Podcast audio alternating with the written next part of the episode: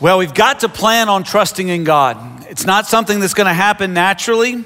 It's something we have to plan for. We have to be intentional about our willingness and desire and, and, and energies to actually trust God. Our, our natural selves tell us that we don't want to need anyone or anything.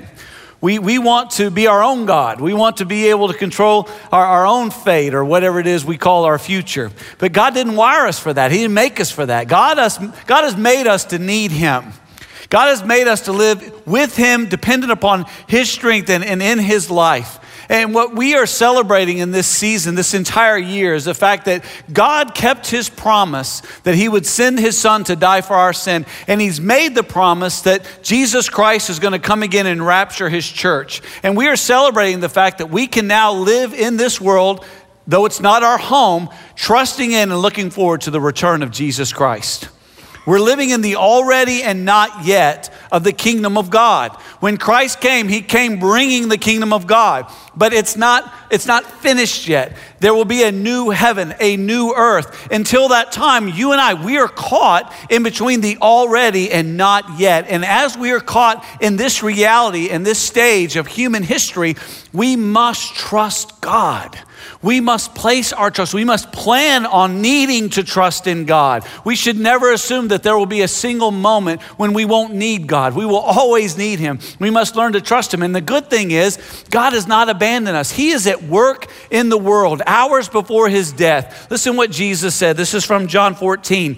And I will ask the Father, and He will give you another helper to be with you forever even the Spirit of truth, whom the world cannot receive, because it neither sees him nor knows him. You know him, for he dwells with you and will be in you. I will not leave you as orphans. Isn't that good news? Jesus says, I'm not going to leave you. I'm not going to leave you as orphans. I will come to you. Jesus kept that promise. The Helper has come. The Holy Spirit has come. I love the way we began our worship today. We began by praising God and saying, Holy Spirit, you are welcome here.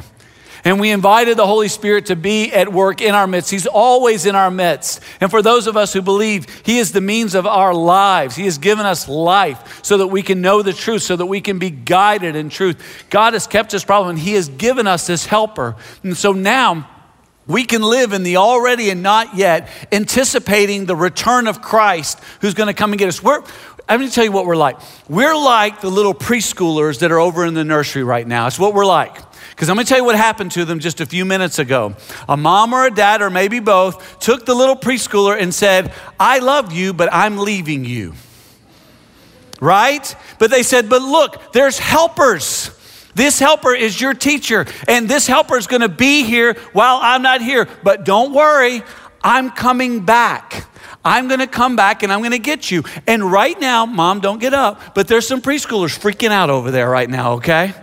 And some of them are crying, some of them are sad. Other ones are like, this is good. I get it. They, they, they're help. I got the helper. I know that they're coming back to get me. So right now, between the already and not yet, I'm good. I'm to color. I'm to eat some some some cheese crackers, no peanut products. So you know, right? And, and we're just gonna we're gonna be fine. It's gonna be okay. Many of we're, we're like preschoolers in this grand nursery that is the world. And, and some of you are like the preschoolers who are freaking out.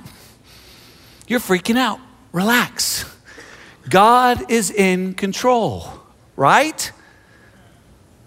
So one guy believes me. All right, that's good.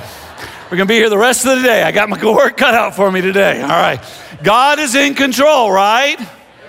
Now you're just saying it because you want to get out of here. I know what's happening.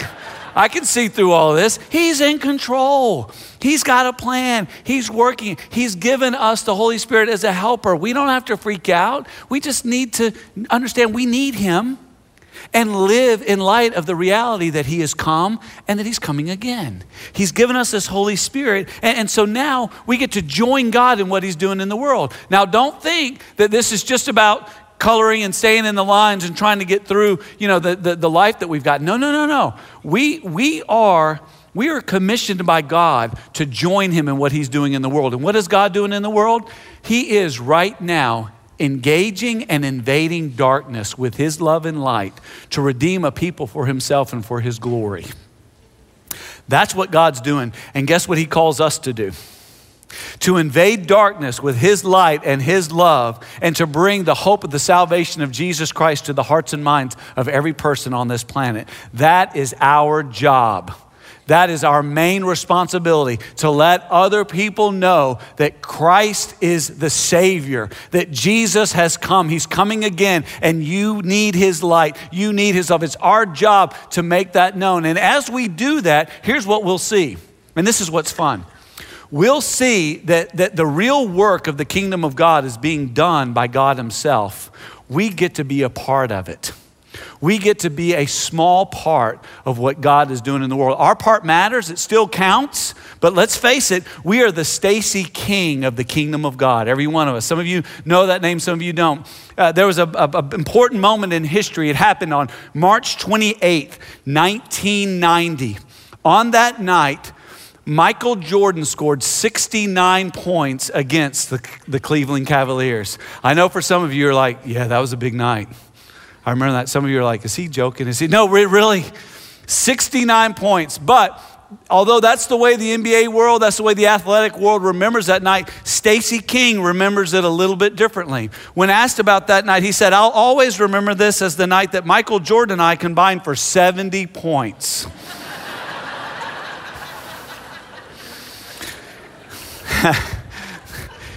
he hit a free throw with some seconds left in the game or something like that, right?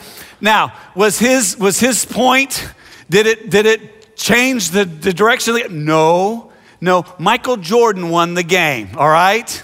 But hey, his point still counted. He was still a part of the team. Here's what we can know Jesus Christ has already won the victory over sin and death. Amen?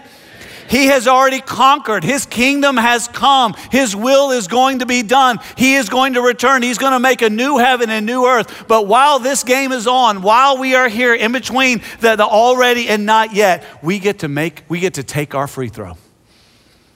Some of us are going to miss from time to time, some of us are going to make. But here's what we got to know God is at work, He's going to win the game. We get to join in and be a part of it. That, hip, that happens in and as much as we trust in Him. Here's what you can know what God began before the foundation of the world, He's going to do according to His will. He has made promises in the Old Testament. He has kept, kept them in the New. There are promises about the kingdom that has come. He's going to keep every one of them. What He began, He is going to carry out, not only in the world, but in every one of our individual lives. Philippians 1 6 says, He who began a good work in me will carry it on to completion until the return of Christ Jesus our Lord. God will do it. We get to join in, we get to be on the team, but we've got to trust Him.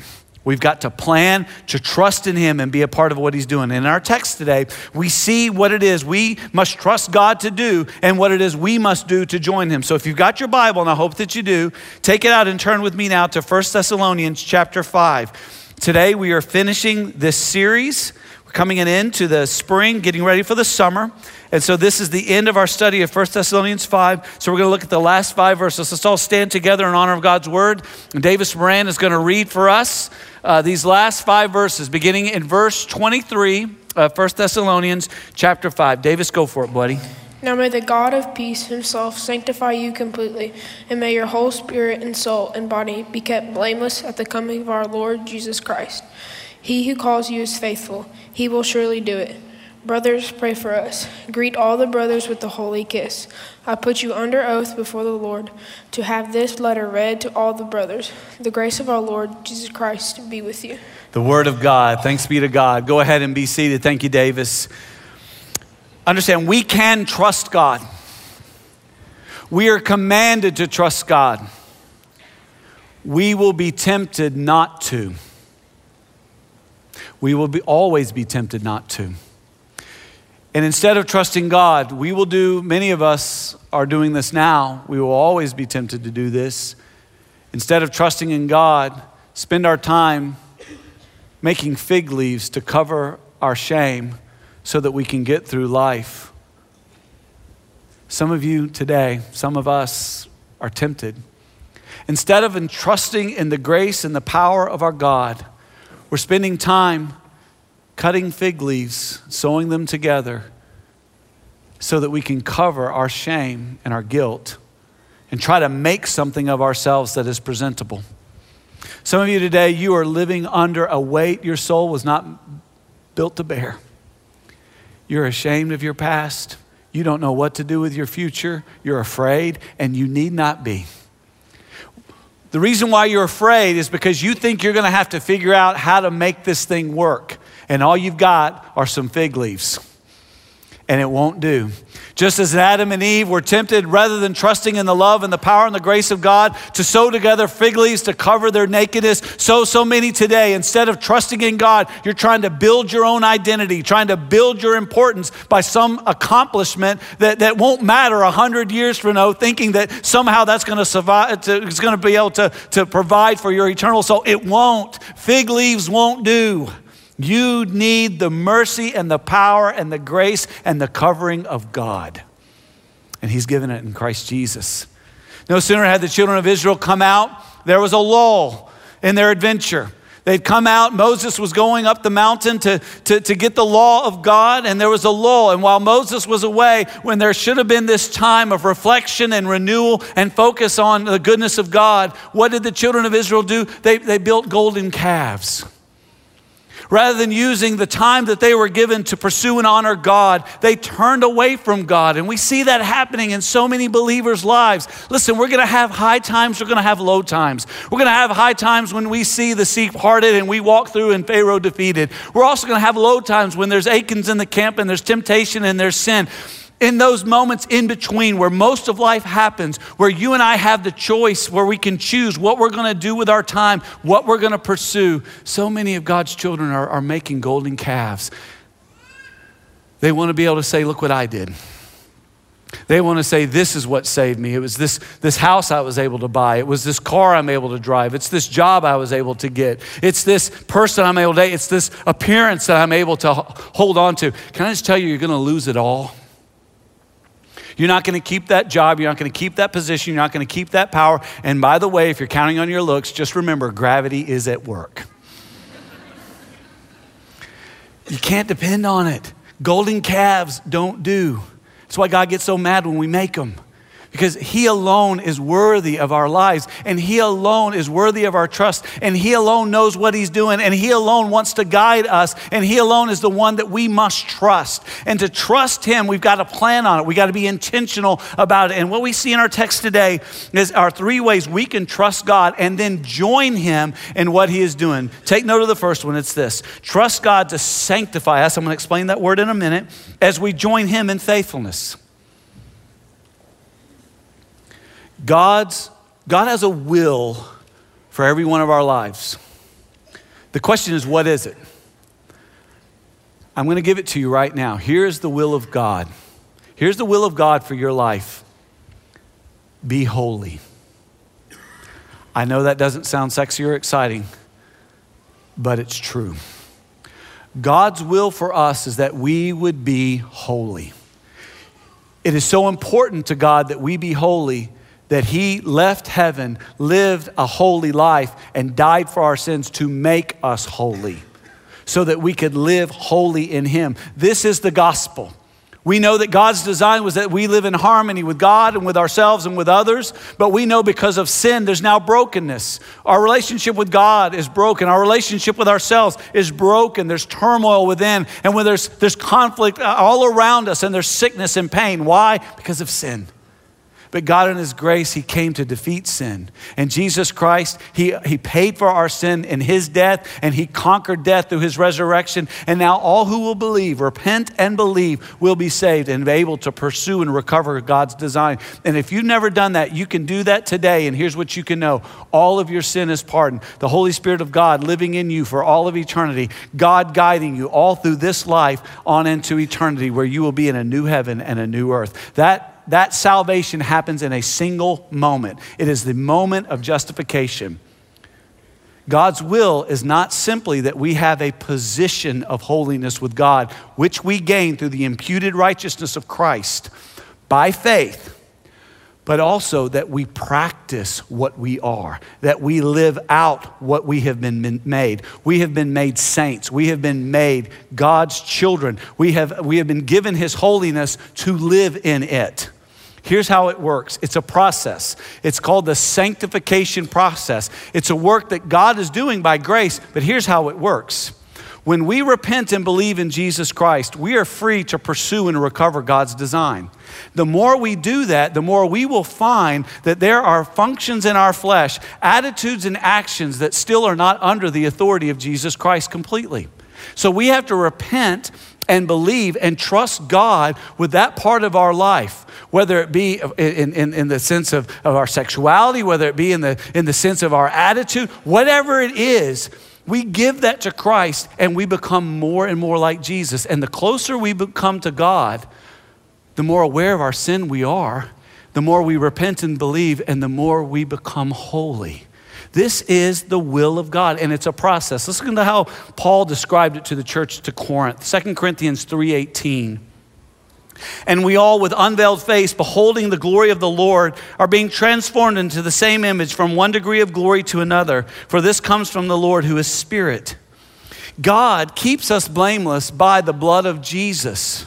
And through the power of the Holy Spirit and the power of the gospel, He makes us holy in our activity and attitude and actions. And it is a process by which we are becoming more and more like Jesus.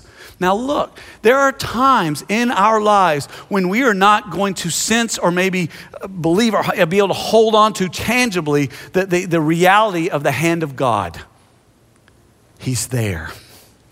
Even though you may not feel the hand of God, you may not even see the hand of God moving the way you want the hand of God to move, God is there.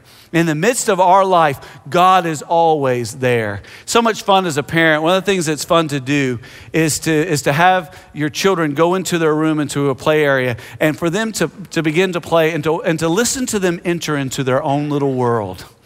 They enter into this play where they begin to pretend and they begin to create and they begin to have, and it's so much fun because they've entered into this world all the while oblivious to the fact that you're there.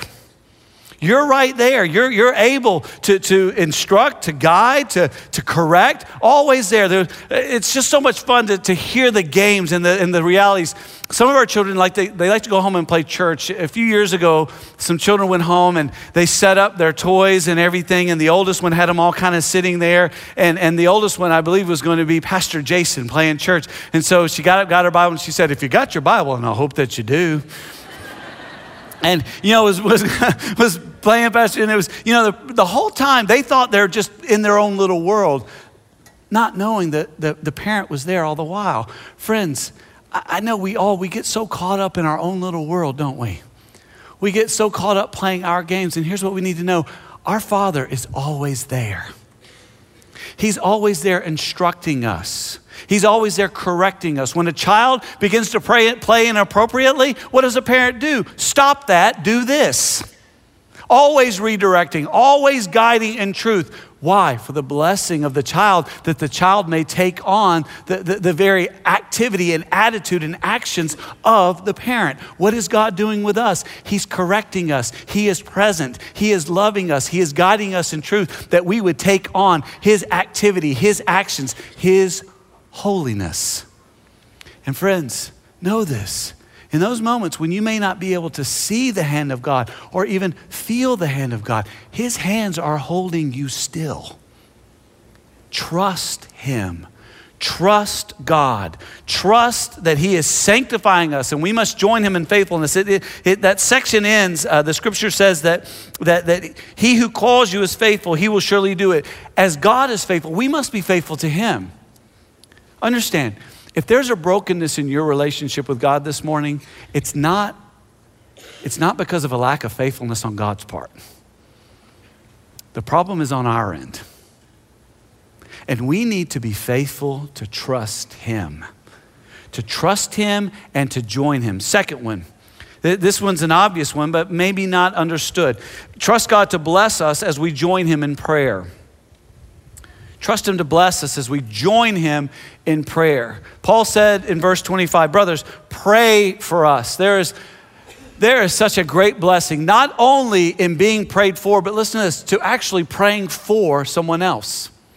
uh, anyone who is married here at Living Hope by any of our ministers or pastors, um, they, they are required to go through premarital counseling. And we do a lot of training and teaching. One of the things that we teach couples that are getting married to do, and a saying that we teach them is this the couple who prays together stays together. And we teach couples that they are to pray for one another every single day and pray specifically two things. If you're married, you need to be praying out loud at least these two things for one another together every day. The first one is this thanking God for something specific about your spouse. If you're a husband, you pray for your wife something specific, and it needs to be different every time. It doesn't be, need to be, oh, thank you, God, she can still cook. That's okay occasionally, but not all the time, all right? And, and wives, it doesn't need to be, thank you, God, that he's still breathing, but if he doesn't stop snoring, I'm going to kill him. That's okay occasionally, just not every time, right? We need to pray and thank God for something specific. And then, second, ask God to do something specific in their life. Well, what should I ask for? Ask them. Who is it they're trying to lead to Christ right now? Who is it that has wandered from the faith that they're praying for to see them return to the Lord? What's going on at work? What's happening in their relationships, friendships, family? What specifically does your spouse need to, to have God's intervention in? Pray for that. Pray. And when you pray, and this is not just for married couples, this is for everyone, pray specifically. The problem with most of God's children's prayers is that they're general prayers. Oh, God bless us. Well, that's great, but what does that mean? two things I want to ask you to do when you're praying. Two things. One, pray measurable prayers. You say, What's a measurable prayer? It's something when you pray, if God answers it, you know that He did. You know specifically how He answered that prayer. Remember in the Old Testament, 1 Kings 18, Elijah had defeated the, the, the prophets of Baal, and he is now praying for Israel with, with a confidence because he knew the promise that God had given to Solomon. God said, If you turn away from me, I will bring a drought. But if you will return to me, I will return and I will bring rain. Elijah, having, having lived now under years of drought, tells King Ahab, King, you better get on home because there's about to be a rainstorm. There's not been any rain for years. But now Elijah is praying specifically according to the word of God for rain. And he has an attendant with him. And he says to the attendant six times, Go and see if you see clouds. Why was he telling him to go look for clouds? Because he was praying specifically for rain. When you pray specifically, there's a way to measure the answer of God for what you're praying for. And finally, on the seventh time, 1 Kings 18, the servant comes back and he said, and what he had done is he stood up and he put his hand to the sky and he said, Elijah, there is a cloud about the size of my hand out there. And Elijah says, Boy, we better get home because God is about to bring the rain. And He did bring the rain. And he knew to praise God for the rain. Why? Because he had prayed specifically. Pray specifically for God's answer. Second thing, uh, pray. I'm going to say it this way. I want to explain it to you because it can sound like, well, yeah, but pray rightly. And by that I mean according to the word of God, according to the will of God. What do I mean by that? You remember when Moses was leading the children of Israel to the promised land, and the children decided they didn't want to go into the land? There were 12 spies. Two of them said, We got this. 10 of them said, We're dead. We're not going to be able to make this happen. And so God's children revolted and they wouldn't go into the land. And so God says to Moses, That's it. I'm taking them out. I'm destroying the nation of Israel. And he said, Moses, I'm going to raise up from you a people, and I'm going to keep all my promises through you. And if you'll remember, uh, this is in uh, Numbers 14. Moses prays a reasonable prayer, and he begins to pray. And this is what he's doing he begins to make an argument for God to answer his prayer. When you're praying, give your reason for why you're praying. There are sometimes when you start praying and you give your reason for why God should answer that prayer, you will, in embarrassment, stop praying that prayer. Because you'll know, I'm gonna tell you, I'll just confess to you, there are times that I have stopped myself dead in my tracks from what I was praying because I'm gonna tell you, I've seen a motivation in my life that is ungodly. when I pray. Because I'm gonna tell you sometimes I, what I do, and I know you do it too, so don't look like you're judging me right now because I'm feeling that. So just stop. Because here's what we do many times we pray in such a way that if God answered it, we wouldn't need God anymore. Oh God, take care of my finances so I don't have to ask you to intervene and provide for me ever again. Oh God, remove any crosses or any thorns or anything so that my faith will never be tested again, so I can be comfortable the rest of my life. And God says from heaven, That's not my plan for you. My plan is for you to live knowing you need me. God's plan for us is that we be holy, that we depend upon God, and that's the reason why He provides thorns and trials and crosses, so that our faith will be tested, so that we will become more holy we need to be careful what we're praying for. So Moses is praying, and he prays to God, and he says, God, don't wipe them out, because if you do, the rest of the nations will hear, and they will say, He's a God who can't accomplish what he said he would do. He was praying, and the argument he made was, God, answer this prayer for your glory. Answer this prayer according to your promise, according to your purpose. And here's what I'll tell you if you're able to pray, knowing that it is God's will and it's for God's glory, you can keep praying it until you get an answer. Some of you right now, you are praying for the salvation of someone. Let me tell you, God's will is that you pray for the salvation of that person because God delights to save people. So if you've been praying for someone and they've not been saved yet, keep praying. Keep making the argument God, this is for your glory, their eternal salvation. Christ died to pay for their sin. If they will believe, they will have eternal life. It will be for your glory. Does that make sense? Pray for God's glory. Pray, join God in prayer and be a part of what God is doing in the world. Third thing, trust God to unify us as we join Him in community. God will unify us under three things that we can see in the text right here. The first one is this it's love. God unifies us with love. You see this very interesting verse. I'm going to preach on this. Uh, this is said several times in Scripture, but uh, very few of us in North America, especially in the South, tend to live out this imperative. But in verse 26, it says, Greet all the brothers with a holy kiss. I told the 930 service, just messing around, hey, we're going to start doing this next week, okay? I promise people started getting up. They're like, I ain't kissing no brother, all right? It ain't happening. It was just, we're not going to do that, okay? So don't spread rumors. Pastor Jason said we're going to start kissing each other, all right? What does this mean? It, it means something very significant. It means that when people come to the church, in the Old Testament, this was a beautiful picture of how people would show honor and respect for one another. It was a way of saying, I respect you and I love you.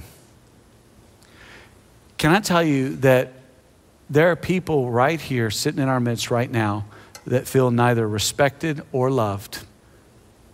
And the, the most important thing that could happen to them today is that one of us let them know that they are respected and loved.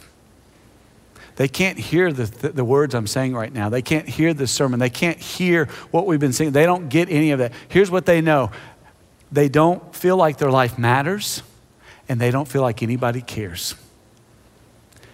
And what we are called by God to do is make everyone who comes to this place know you are loved and you matter. Please, membership of Living Hope, Come to church every Sunday, making it your mission to make at least one person feel as valuable and as important and as respected as they are. If it's, if it's just walking in the parking lot next to someone that's walking in and say, listen, hey, I don't know what's going on in your week this week, but God loves you, and I think God's going to do something great in worship. Pay attention. You matter. Do that. If someone's sitting alone, go sit with them. If someone's hurting, go pray for them. Show people that they are loved and that they are respected. That unifies us. That's what this is about. It's about love, it's about showing respect and honor and care. Second, it's, it's truth. Paul says, I put you under oath before the Lord to have this letter read to all the brothers. Why? Because it's scripture. Paul, under the inspiration of the Holy Spirit, was writing God's holy word. He said, This is truth. Make sure it is read, make sure it is understood in your midst. So there's love, there's truth. And then what's the last thing he says? He talks about grace. Verse 28 The grace of our Lord Jesus Christ be with you. What is grace? It's unmerited favor. If you're a Christian today, I'm going to tell you something that you and I and everyone else who believes in this room, let me tell you something we have in common. We were once dirty, dead sinners who have been brought alive and cleansed by the blood of Jesus Christ, not because we deserve it, but because of the grace of Jesus Christ. Amen? And we have that unity. So when you take those three things love, truth, and grace it's all summed up in one name Jesus. What unifies us? Jesus. What are we to do? We're to join in the life and the work of Jesus. What is He doing? He is calling people to new life. He's calling them to light and hope. And as our world becomes darker and more demented, the light will shine all the more brighter, and all the more the love will become a compelling need in every person's life. We have the glory and the opportunity as God's people to, to join God in what He's doing it. We're the state Stacey King of the team. He's going to do it. He's already won the victory. We just get to make a layup or a few free throws, all right? They still count, though. They still go on the board. And there is a joy and a peace and a confidence that comes as we live out our calling in Christ. And so here's what I want to ask you today Is that what you're doing? Are you trusting in the Lord? Are you joining him in what he's doing in the work? Or are you sewing together fig leaves and making your golden calves? Are you, are you joining in the work of redemption? Are you praying for the salvation of others? Are you sharing the gospel with them? Are you asking for God to intervene? Are you praying practically, tactically? Are you praying that is measurable and, and something that is real and that matters that you can argue for? Are you showing Jesus? Are you living this life of love and truth and grace? This is what God made you for. And if you will, there's peace. Some of you don't have peace today. Some of your marriages are falling apart. Your friendships are falling apart. Life is hitting you hard. Trust in the Lord and ask Him today to give you strength, to save you, to fill you with His power to intervene in a very specific way. Come and get on your knees today and ask for a very specific thing, measurable, that shows and will reveal His glory. Let's pray together. Lord, we need you. We don't always want to need you, but we need you. You've, you, have, you have made us to need you. So let us rejoice in it. And let us, Lord God, act on that need. I know some today, they need to just ask you for for intervention in a situation, maybe at work, maybe at home. Some, Lord God, they need to, they need to ask you to intervene and forgive them of their sin, take over their life. Some of your children, they've, they've been going in the wrong direction, and they need today for you to come and, and to correct the trajectory of the direction they're going, and they need to repent and acknowledge your leadership in their life and to live for you. God, you know the need of every one of us here. Give us now the faith to ask you to intervene. And as we sing this, may we sing it as a confession of reality and, and a gladness in our heart. We ask this in Jesus' name. Amen.